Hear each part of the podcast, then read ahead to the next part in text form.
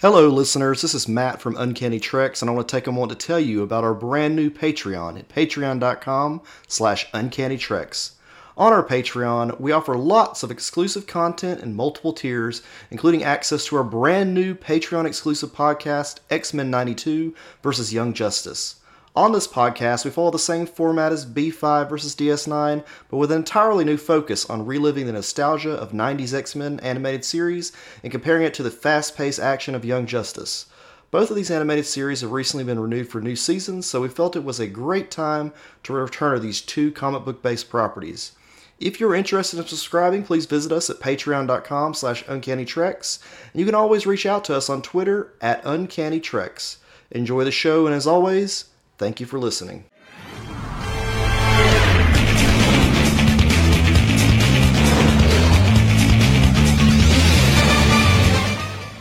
Hello, everyone. Welcome to the very, very first episode of the galaxy's most retro podcast. That's right. It's Legion of Superheroes versus Strange New Worlds.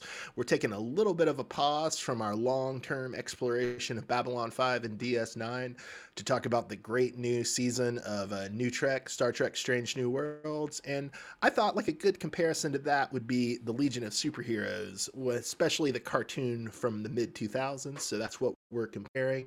We'll uh, be on a break for about ten weeks doing this, and then we'll be back, back on that Babylon five versus D S nine uh, grind. But I am Bob in Cascadia. That is Matt in the Southland. How you doing tonight, Matt? Doing great. See, guys, the problem was neither of us could afford our H B O Max subscriptions.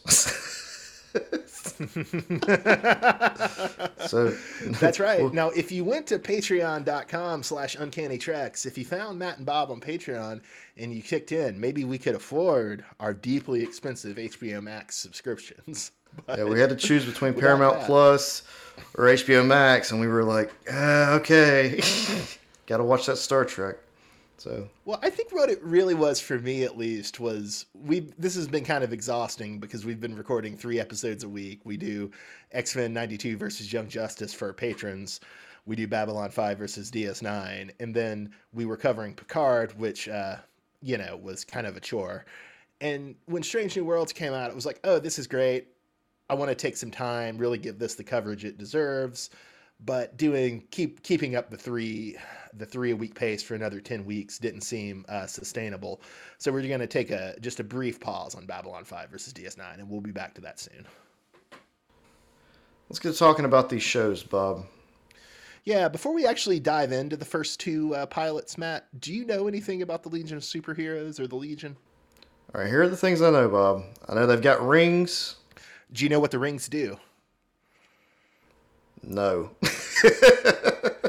They're flight rings. Oh. They, they're flying. They're flight they're fl- rings. They're flight rings. Okay, so yes, they can all yes. so they can all fly apparently, I guess. All right. They can and... all fly with the flight rings. Brainiac Five invented them. Okay. Yeah. So, I know that Superboy usually hangs out with these guys. This is true. Yeah. I, I never In some understood that at all. It's Supergirl, but usually it's Superboy. I never really understood that at all. I just kind of like let it be one of its own thing, you know. Like I never really looked at Legion of Superheroes in the past. Like, well, it's like a fun Silver Age conceit. They started showing up in like fifty-eight, I think.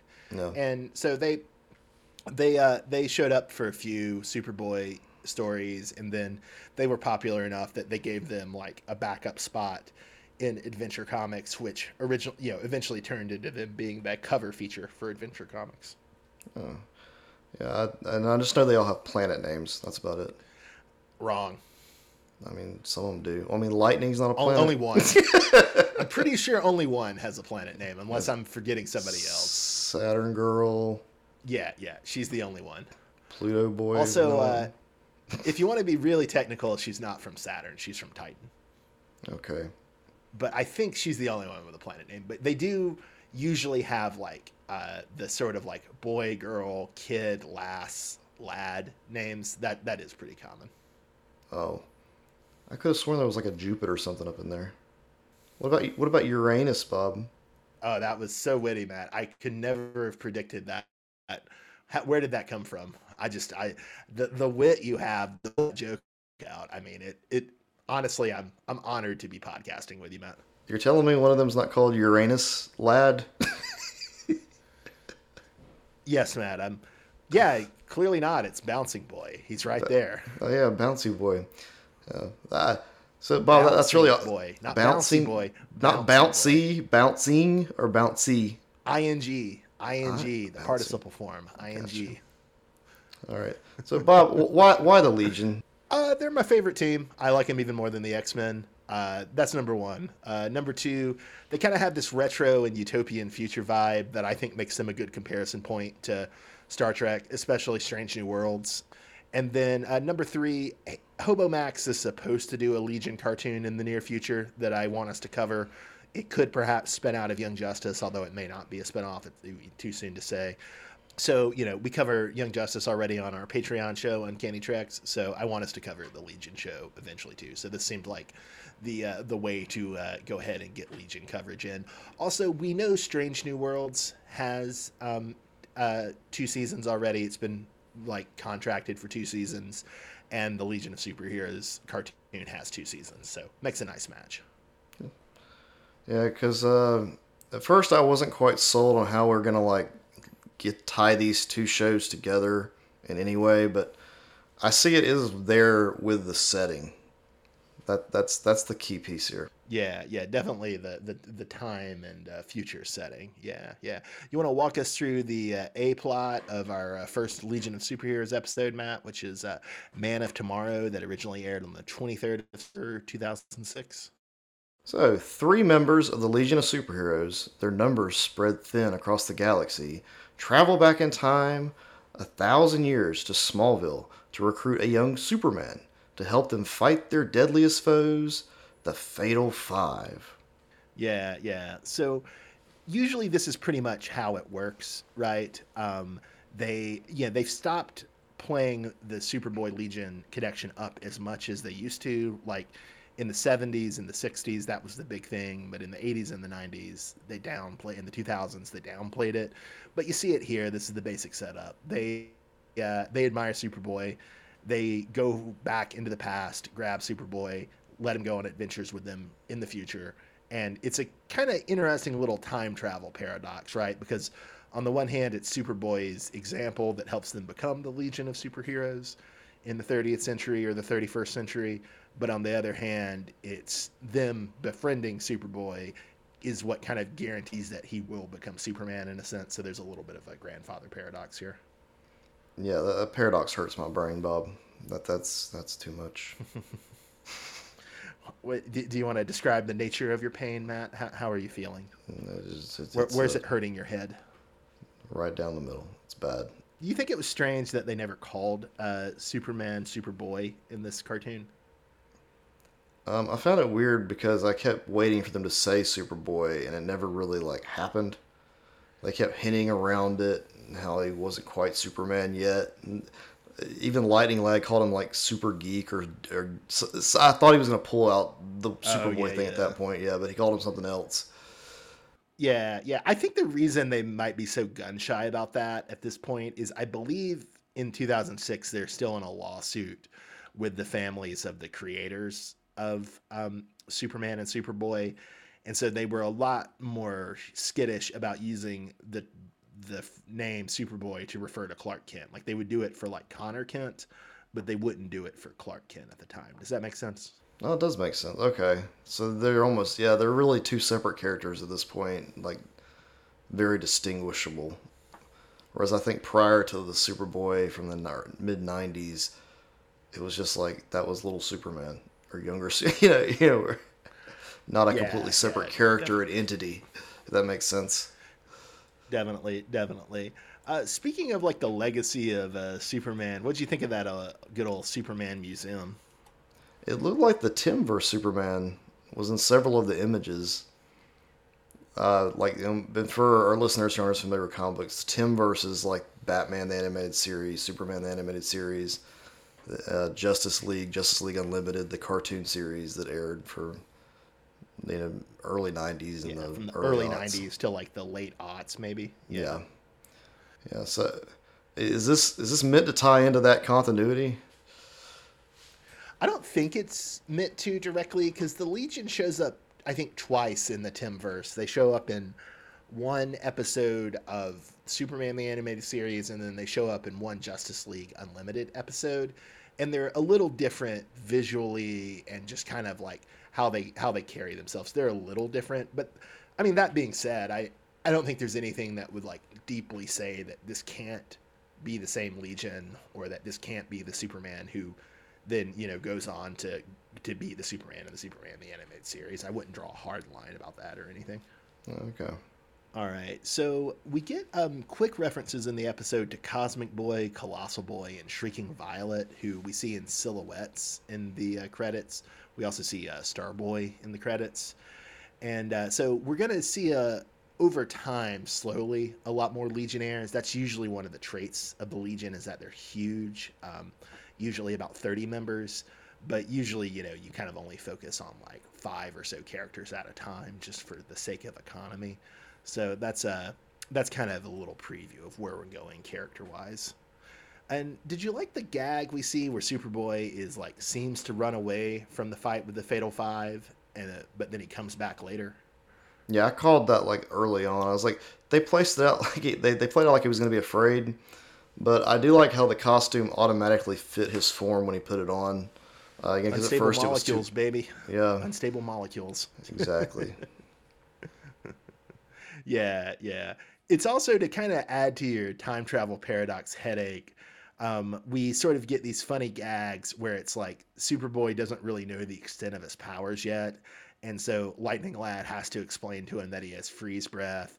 Um, Brainy gives him the idea to fly with like one arm facing forward. So like he doesn't know until the Legion kind of tells him that he has these things. Yeah, and I guess the idea is that he is then going to one day go back to his like own time and become Superman. Is that the idea? Is that yeah, yeah. Well, and it, they they handle it a little differently here than they do in the Silver Age comics. In the Silver Age comics, it's like he's constantly coming forward and backward in time, like all the time. Um, but in this, it's more that he's only he's going to have like one long adventure with the Legion, you know, like for however long the show lasts, and then they're going to put him back in the twentieth century at the same moment he left, if that makes sense. Right. Yeah, that does yeah. matter. Yeah, I, I found that part really cool. I found that part of the, the whole story just really cool, though. Like, I thought it was kind of a neat way to, to like set him up as this is how he learned how to use his powers through the Legion. They taught him how to do all these things, because you do wonder like where he learned how to. Yeah. And there's just things where like Batman and Wonder Woman like have like so much more about like their training and like where they come from kind of built into their story, where that's not so true with Superman or Superboy if you don't have the Legion there, right? Right. Which makes sense. It adds a whole extra piece to his origin. I mean, do you think there's a way... So you're like, you were the bigger Superman fan than me for the longest time, although I think we kind of grew up in the eighties, like on the... and then the nineties on the post-crisis Superman, which I think the thinking during like the immediate post-crisis era was having the Legion sort of cheapens Superman, because like, you know, like, oh, if he didn't figure this out all himself, it kind of makes him less of a hero or something. Do you, would you agree with that at all? Do you think there's like a way in which, oh, actually the fact that he like hung out with like thirty odd teenagers who all have um, advanced powers from the future, like that sort of cheapens him in some way? Or do you think it's it's just a cool it's just a cool enough idea that's not worth worrying about? I mean, I think it's like at this point, looking back, you know, at everything I've, I've ever read Superman, I think it really just adds to it. I think it's a good thing. I don't think it cheapens it at all. It kind of almost it, it, it almost makes, to me, it adds a whole new layer to his training. That's just the main thing. Yeah, yeah. I mean, I if think, you if I you look I... at like the Christopher Reeve movie, I mean, he technically he goes and he creates the Fortress of Solitude with that green crystal thing, and then yeah. Jor-El takes him away for ten years, and then he comes back as Superman. Oh yeah, I'd forgotten that. Well, I was just thinking. So when I'm thinking like this, I'm thinking, oh well, see, now I'm thinking they could have done like a movie where he like a Legion movie where he goes away that ten years to be with the Legion and comes back. Yeah, that, yeah. That was pretty badass. Well, it, it is kind of funny to think that, like, the comics that Superman seventy-eight is working off of, like, that Superman did hang out with the Legion.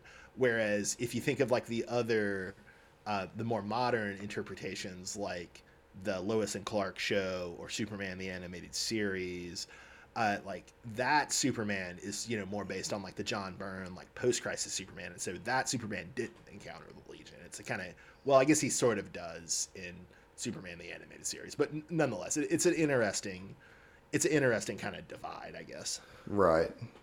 Yeah. Because right. in the in the and in the Byrne series, they really didn't even have a Superboy. Yeah, like there's not really a Superboy phase, you know, where he just goes from being. Yeah, yeah. Like John Byrne had like this like hardcore idea that I actually don't buy into, but that like if there are other Kryptonians or if like that if Superman interacts with the Legion, like it makes him less special and less interesting. Right. Which I, I can see why you would think that, but that's just. To me, no, like the Silver Age Superman with all the Kryptonians and all the Legion is so much more interesting and has like a, a such a more developed like science fiction mythology behind him where there's things I like about like the John Byrne post-crisis Superman, but like ultimately in some ways he's just a he's just a lamer Spider-Man, you know? Yeah, true. So talk, let's talk about these these characters, Bob. Uh, I've got Saturn Girl, Bouncing Boy, Brainiac Five, Lightning Lad, Triplicate Girl, Phantom Girl. Yeah. Okay? Do you have a sense of any of their powers, Matt? Okay. Saturn Girl, does she do like a uh, Men in Black? Like, did, is she the one that made their minds, like, wipe their minds when they saw her? Yeah, yeah. She's a telepath. She's a telepath. And before you say anything, she she comes five years before Jean Grey. Just want to make that clear. All right, Bouncing Boy, he's like Plastic Man, but he can like turn into a ball. Yeah, yeah. And it's kind of interesting because Bouncing Boy is usually like played as a joke or left out, especially like after the sixties. But in the twenty-first century where we've gotten a little more uh, fond of Silver Age wackiness, you see, you're starting to see him more in the Legion again.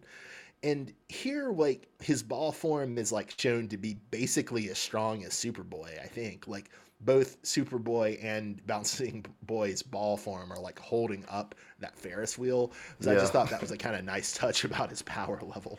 Yeah.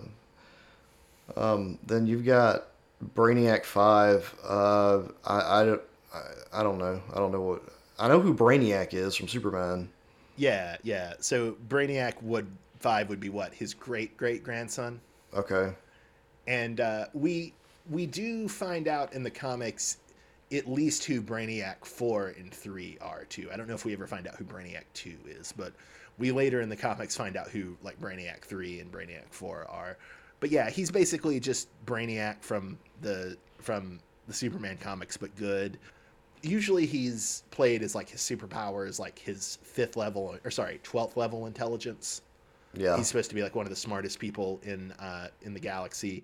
In the original um, Legion comics, Brainiac is played more as like an organic being who just like is really smart and interfaces with computers. But like in later versions, they, a lot of times they play him more as like kind of computer-like or robot-like. And so you sort of see that here with like that kind of creepy neck extension trick he does. Kind of makes him a little more robot-like. Yeah. Then you've got Lightning Lad. I'm just assuming he shoots lightning. Very, very safe, very correct assumption. Okay. And there's Triplicate Girl. She can make two copies of herself. So there are three yeah, of her. Yeah, yeah. Although uh, she comes from a planet where everybody can do that, and oh. this varies. But like usually the usually each is shown as like reflecting a kind of like. different aspect of her personality and being a kind of like kind of independent being to a certain extent. Like even though obviously they're yoked together, they're still sort of like independent beings in a certain sense. And then you've got Phantom Girl, who I'm guessing can like phase through shit, but I didn't really remember what yeah, she could do. Yeah. yeah. yeah. Um, sometimes she's shown as having like connections to the Phantom Zone. That that comes up sometimes. But okay. yeah, yeah, she she phases through stuff. Um, she's like my absolute favorite Legionnaire, but she doesn't have that much going on in this episode. She's just kind of there, just kind of amused that uh, the Superboy they get doesn't really li- doesn't really live up to like the legend of him. Yeah. So, did you have a favorite among uh, the non-Superboy Legionnaires in this episode? Uh, I'm going to go with Triplicate Girl. Uh, she doesn't say much, but her design and movements give me like those like P S one dancing game vibes, like PlayStation one. No, that's a good one. Comparison. Yeah. yeah, yeah, yeah. She she would fit like very well in like a, what is it, Dance Dance Revolution? Is that one of them? Yes. Yeah, yeah. She would she would fit very well as a playable character in that. And yeah, there's something very kind of disco-y about like what it. Where her color is purple, orange, and what was the third one? White. Uh, yeah, green, purple, orange, and white. Yeah, red. She was uh, several different colors. She kept changing them. Yeah. All right. And then, so we see the Fatal Five, too. Um, do you want to do you want to do a quick rundown of the five members of the Fatal Five? You've got Emerald Empress, okay? Yeah. She's got some kind of eye or something. I don't know what she can do. Yeah, it's called like the Emerald Eye of Ekron, and in some versions, it's shown to be like a prototype for the Green Lantern Corps' weaponry, and is like sentient. And so, in some ver, in some because there's a lot of different Legion continuities because they've been reset several times, but in some versions, like the Eye is sentient, and the Eye gets different hosts to be the Emerald Empress, and is somewhat influencing or controlling what your given host is the Emerald Empress is doing, if that makes sense. Yeah, and then uh, you got Mono. Mano, yeah. Mano. Yeah. Do you remember what his gimmick was? No. I, but He's got was... like an antimatter right hand. So oh, okay. Like any anything he touches with that hand, he can blow up or burn through. Now, is that why he wears that like weird costume? Yeah, yeah. yeah. And you've got the Persuader. Yeah, yeah. And so he's got an atomic axe, and it's supposed to be able to cut through, including like in some things like gravity or to cut through space-time. So, very, you know, you can cut, go into other dimensions potentially with the axe. So there you go. And you got Tharok. And so Tharok is like half cyborg. Um, you know, he's basically just the evil Brainiac Five. And he controls uh, Validus, who we'll get to in a minute. And usually either Tharok or the Empress is shown as the leader. Okay. And you got Validus. Yeah, so like big, dumb brute with like an electric brain controlled by Tharok. Although in the eighties, we, fi- we finally find out where he comes from, and it's kind of wild. So by the eighties, uh, Saturn Girl and Lightning Lad have gotten married, and they have twins. And in revenge on the Legion for defeating him, Darkseid kidnaps one of their twins, uh, takes him to Apocalypse, turns him into Validus, and then brings him back in time to be like the enemy of the Legion. Oh, well, that's awful. Darkseid's a really nasty dude, bro. He's a little asshole. Were th- were these guys like vaguely familiar to you at all? No, I didn't recognize any of them. Okay. They they sometimes show up in the present, like sometimes, not not usually not that often, but sometimes they're brought they're brought into the present. Yeah. All right. Do you have a favorite so far? Yeah, I like Mano's design. Validus just kind of looks like a Cenobite reject from Hellraiser. I I that you saying that makes me wish they'd gone like more in that direction with like the pinheads. Yeah, Tharok looks like Cyborg, and then Persuader just has Marvel written all over him. So, well, like interestingly, these characters were invented in like the mid sixties. When have you ever heard of uh, Jim Shooter? No. He's uh he was like the editor of Marvel in the seventies, but in the in the, in the late seventies, the early eighties. But he started writing comics for D C in the mid sixties when he was like fifteen or something. Yeah, and. Basically, the, the old guys at D C couldn't figure out how to duplicate Marvel style, so they brought Jim Shooter on as a fifteen-year-old to duplicate the Marvel oh. style. And so he, he wrote some great Legion stories in the mid-sixties, and one of the things he did was introduce the Fatal Five. So yeah, they're, even though the Legion predate like uh, predate the Marvel Universe, and in some sense I think influenced the Marvel Universe, the Fatal Five are like a post-Marvel thing. All right, Matt, do you want to walk us through the A-plot of the Strange New Worlds pilot, which uh, is called Strange New Worlds and aired on Cinco de Mayo twenty twenty-two?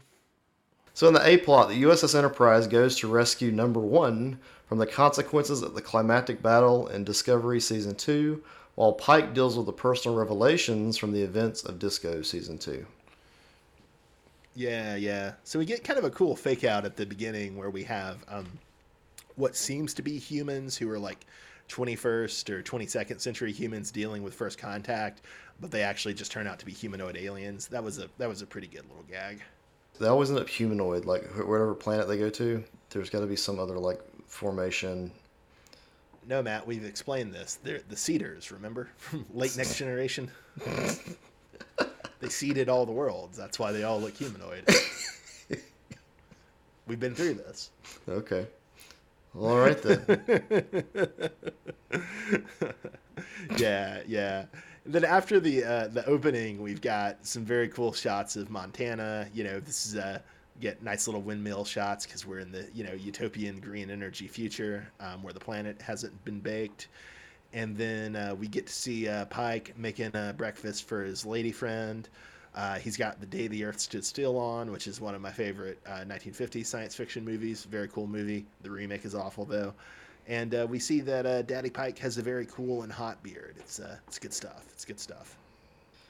There was Pike with his mountain man look. He was still getting so, laid. Yeah, getting laid, getting laid. And then eventually we have a shuttle coming up onto Pike's cabin in Montana, disturbing his, uh, you know, his nice little retreat. And, uh, well, the internet erupted, Matt, because it turns out that Robert April, the admiral and the first captain of the Starship Enterprise, is a black man, and the internet just can't handle it. What? Really? God. Yeah, Matt. The, the animated series is the highest canon there is, Matt, and the fact that he was an old white man in one episode of the animated series means that canon has been irreparably damaged by the fact yeah. that he's a black man in this new T V show. There's just no repairing it. Like, what can yeah. we do about it? Do you remember when we were kids, they had uh, the picture of Robert April in the Star Trek Encyclopedia? No. So I, I was a stupid kid, and I didn't realize this, but... later, I realized that it's just a picture of Gene Roddenberry, like in a kind of, you know, start uh, yellow command shirt, right? So, I, but when I was a stupid kid, I was like, "Oh, that's really Robert April." But now, now it's like, "Oh, yes, that that's that's Gene Roddenberry." So, of course, this is the other uh, this is the other thing that uh, racist fans can point to, because he appeared as an old man in an animated series episode, and the creator uh, appeared as him in an image in, a, in an encyclopedia. So clearly you could never cast a black man to play him. I'm just saying, if you listen to this podcast and you have like a problem with this, just just please unsubscribe. Just, just for clarification. I could see a little room to be annoyed, because there is a kind of developing trope where you always have like the black man who gives you the mission. Right, like I feel like Sam Jackson kind of pioneers that as Nick Fury in the in the Avengers movies, but I, I think that is sort of becoming a little bit of a trope. So I could see people being, understandably, a little annoyed about that as a trope. But like, yeah, if you're deeply invested in the racial identity of Robert April, I just don't know what to tell you. Yeah, get a life. All right, what'd you think of the opening credit scene to Strange New Worlds, Matt? I mean, it, it was all right. It wasn't anything like. Uh, it was. It was more fun. It, it fit more in with like what what I, what we see in Prodigy. I don't know why. It just stuck with me. There's also this weird new they... logo thing they do too, like with the Star Trek intro, um, like at the beginning of the show. Did you catch that? Yeah, yeah. It, yeah it's I did, it, I did it's like an Enterprise that, yeah. going across, and then it like goes up and says, it just says Star Trek. And then, well, I think that's an homage to like the original series logo, right? Right, yeah. It's got that yeah. same kind of look it had in the intro, yeah. Yeah, yeah. I, I will say, like, I do think you're like astute to point out the similarity to Prodigy. They both they both are are kind of a little overproduced, a little heavy on the C G I in the opening credit scene. Yeah, but yeah. I think that's true. Um, I mean, I don't love it. Um, I certainly prefer, like, I'm a kind of purist. I like the original series or Next Gen or D S nine or Voyager openers. Um, but, I mean, that said, like, Disco, Picard, Prodigy, and Enterprise all have terrible opening scenes, and uh, Strange New World's opening credit scene is way, way better than that. So, you know, I'm still I'm still pretty pleased with it overall, I would have to say. Yeah. Any thoughts about us meeting uh, Spock's fiancée, T'Pring, uh, from that old episode of Muck Time? Uh, I was surprised she was there. Yeah, I, it, I don't know. For some reason, the scene gave me like uh, it reminded me of a lot of the scenes from uh, the from Abrams' Trek. Yeah, I don't know. I, it had this. I guess this that's feeling. Fair. Yeah. yeah, yeah. Something about the way they shoot the planet Vulcan. Although, I mean, I would say that like Ethan Peck and the lady playing T'Pring uh, are a lot better at acting and have a lot more chemistry than anybody who would ever appear in an Abrams film. I really, yeah. I really, really hate Abrams films. yeah, I, we we can tell, Bob. Yeah, yeah. And, uh, you know, we get to see her be passive-aggressive uh, to both Pike and Spock. Uh, you know, her telling uh, Pike that Spock was about to be naked. that that was a great little moment. Yeah. And then in, a, in great moments in, like, selective outrage history, I saw people on Facebook and on Twitter being angry about April being black, but I didn't see anyone angry that Transporter Chief Kyle is now Asian. So very, very selective outrage, I'll just say. Yeah, yeah.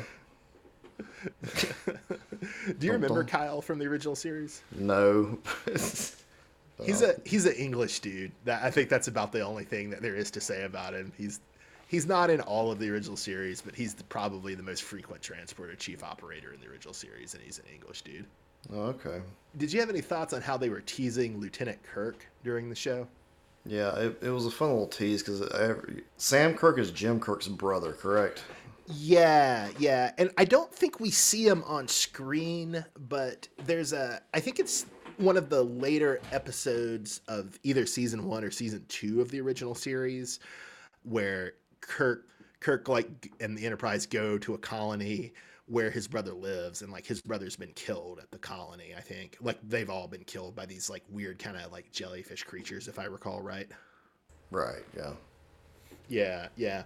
I it was a little bit of a surprise to me because I assumed they were talking about Jim Kirk, especially since they had announced casting of a, a guy uh, playing Jim Kirk for the show.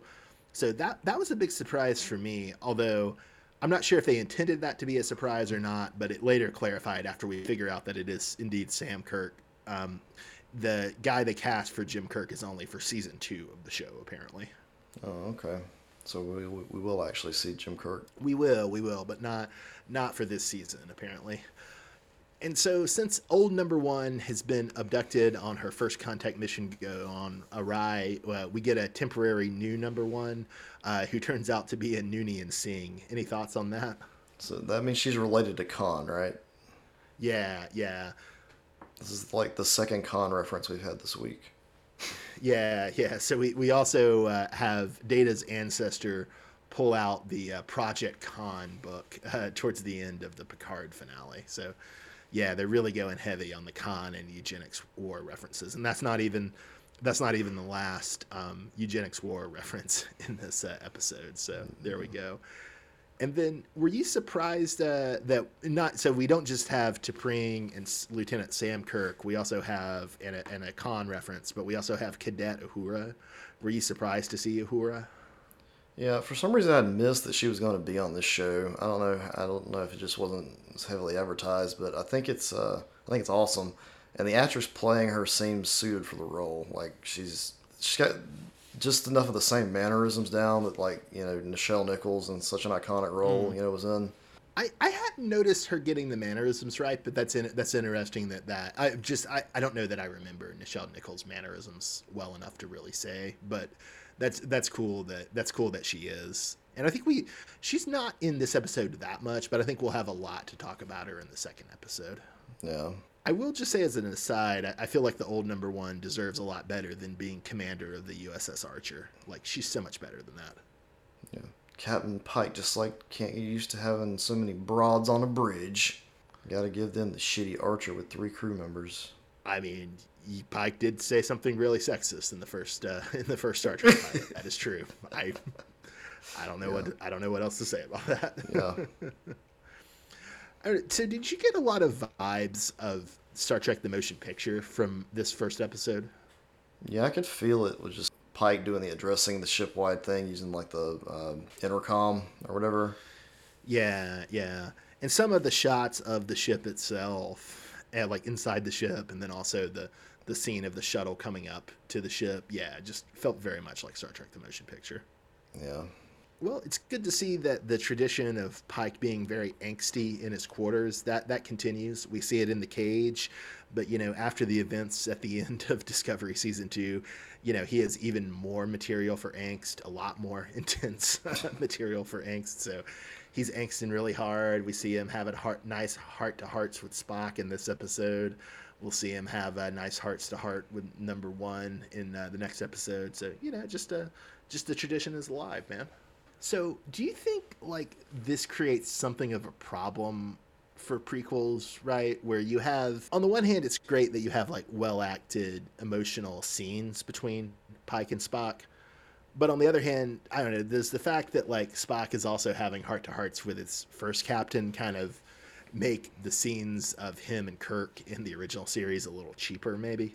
I mean, they, they really does, because... it makes it seem like Spock's just, you know, that's just part of his job or something, and not that he really had a connection with Kirk.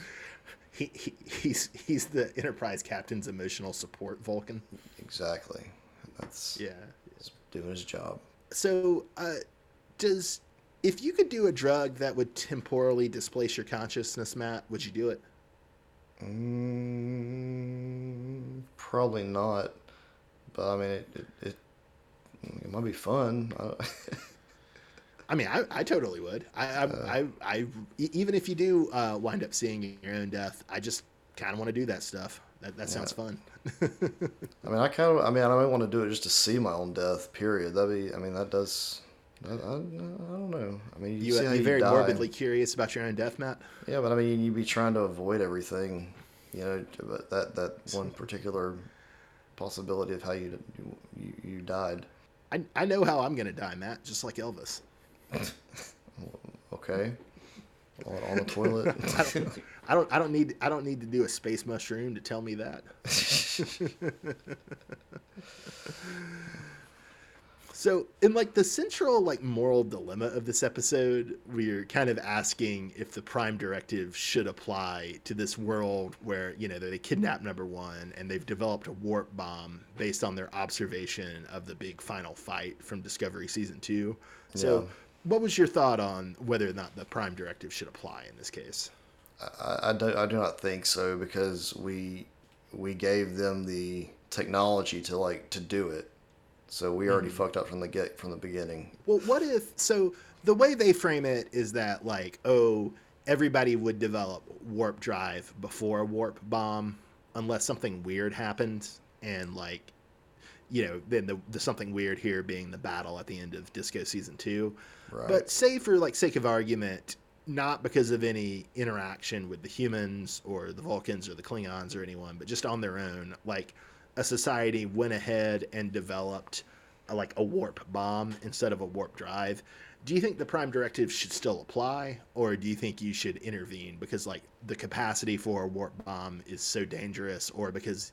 it exhibits like a similar level of complexity and advancement to the warp drive? Yeah, I think they should intervene if it's a warp bomb. That that just sounds like a reason to go in. Just screw the Prime Directive. Yeah, yeah. I mean, that that's certainly what I would lean towards too, although I'm I'm also I, I think the Prime Directive is kind of morally wrong to begin with. So, I mean, I, I my answer is usually going to be ignore the Prime Directive. Yeah.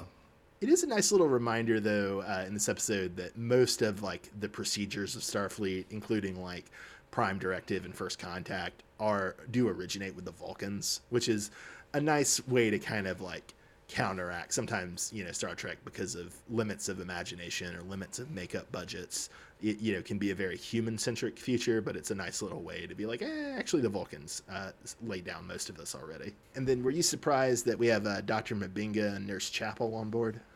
Yeah, I thought...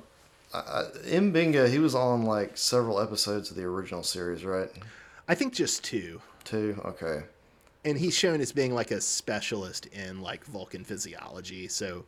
in some ways, it makes sense that he would already be like on the ship and fam- particularly familiar with like Spock's like human Vulcan physiology.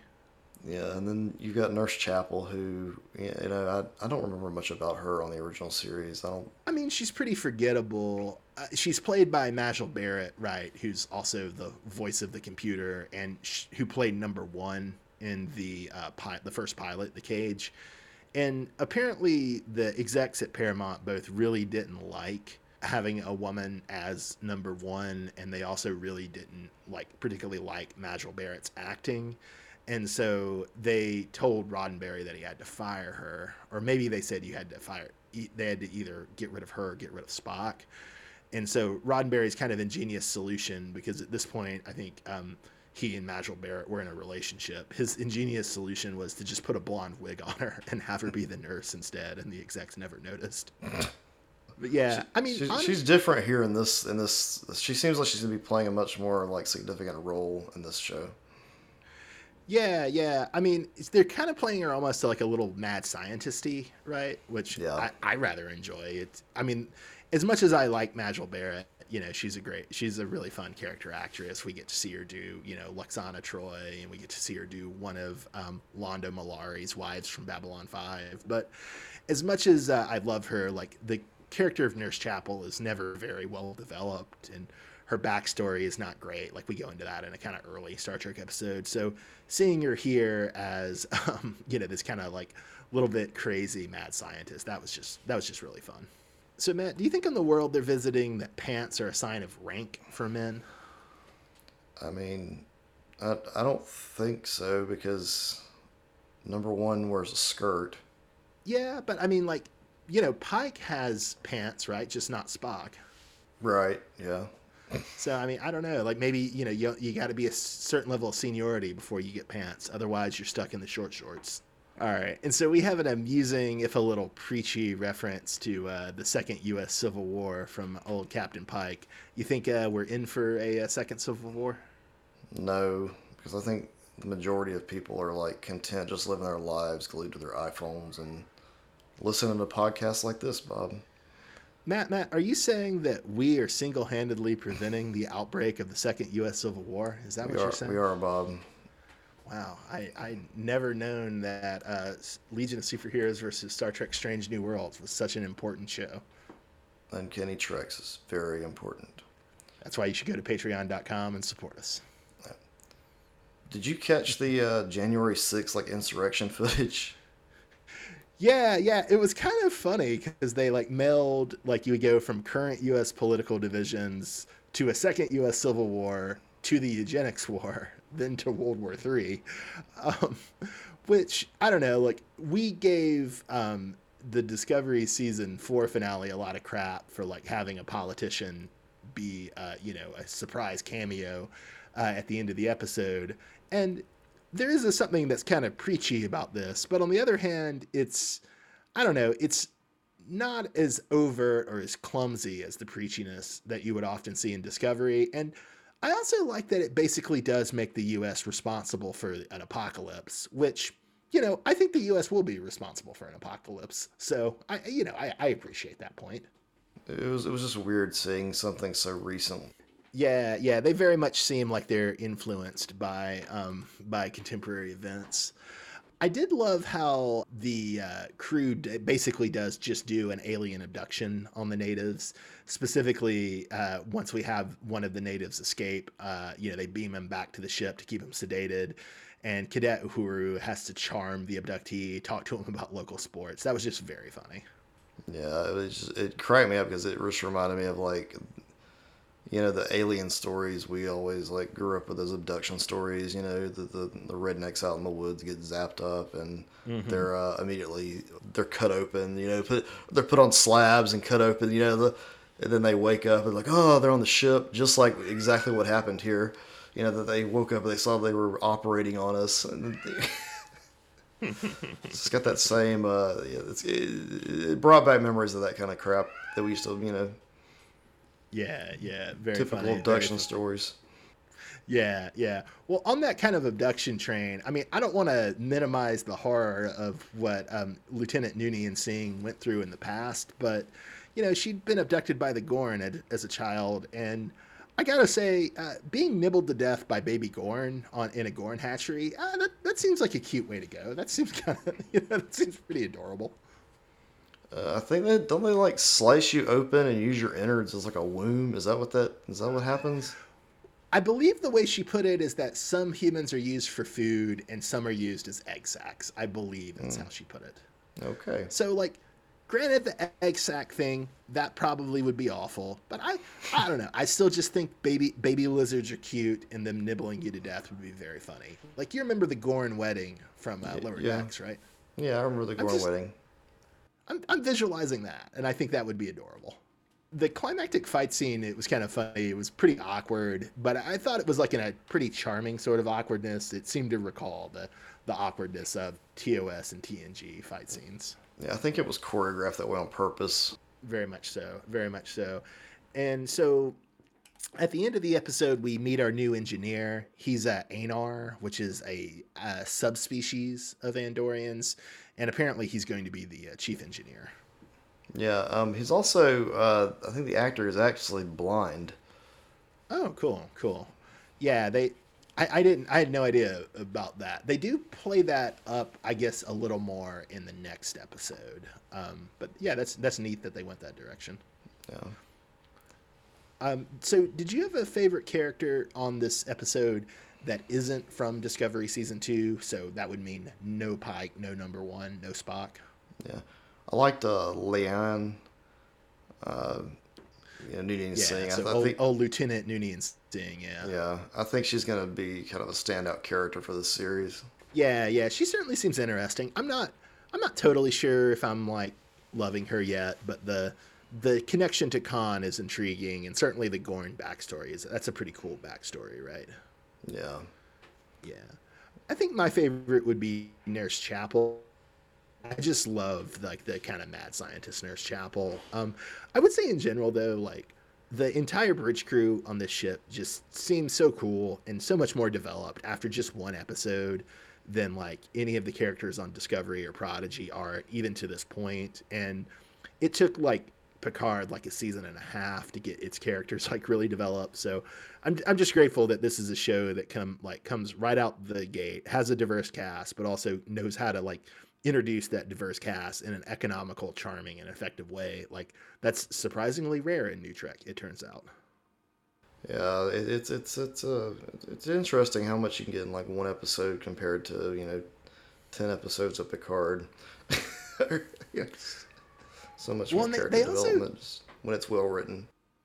Yeah, well, and because they're doing like the familiar like original series formula, They like they can lean on the roles of each of the characters in fun ways, in ways that you can't really with like when you just have a bunch of random characters, which is kind of how Discovery, Picard, and Prodigy all roll. Like nobody has very well defined roles. It, it like it I don't know. It just makes it harder to give the characters things to do in the plot and then to give them, you know, unique characteristics on top of what they're doing.